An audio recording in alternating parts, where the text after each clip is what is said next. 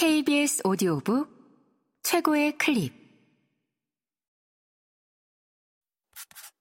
KBS 오디오 북.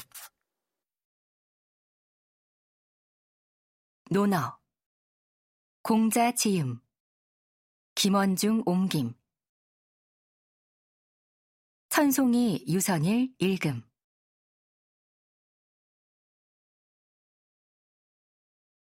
제2편.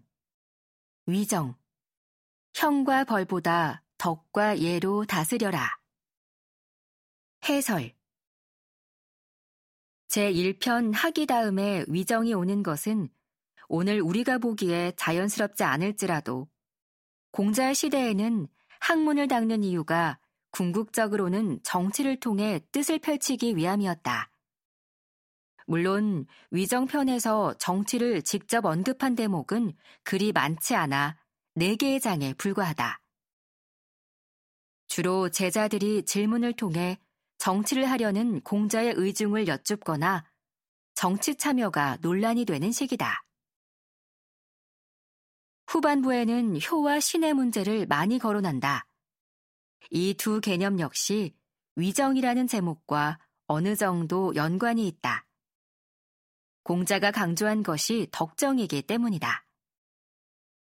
공자는 덕이 있는 자의 정치와 능력이 출중한 자의 정치 사이에서 무엇이 옳은가를 고민했지만 결국 덕정을 선택했다.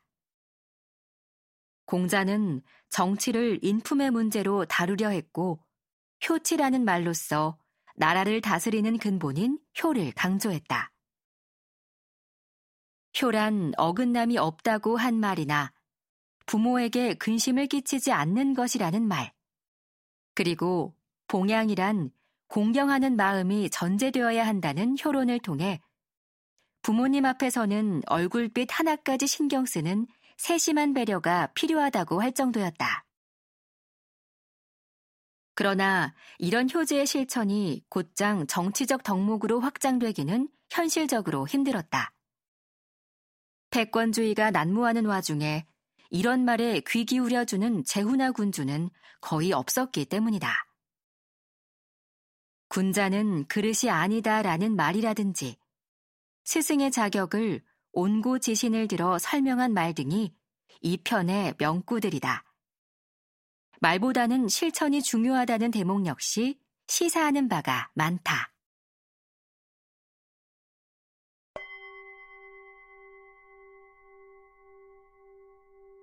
정치는 덕으로 공자께서 말씀하셨다. 정치를 덕으로 하는 것은 비유하면 마치 북극성이 자리를 지키고 있고 다른 모든 별이 함께 그를 떠받드는 것과 같다.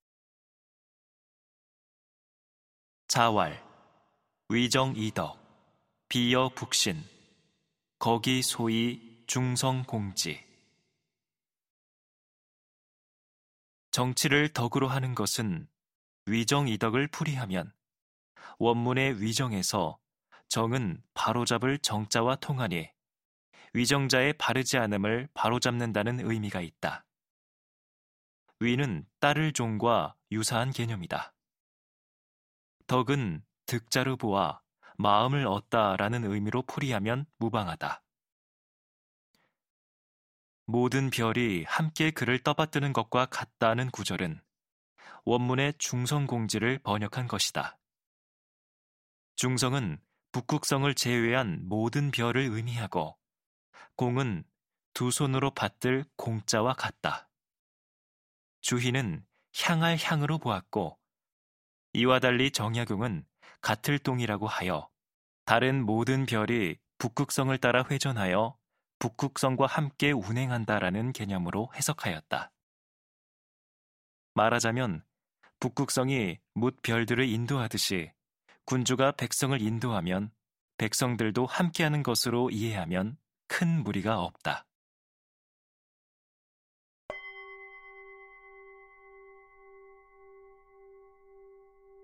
시란 무엇인가?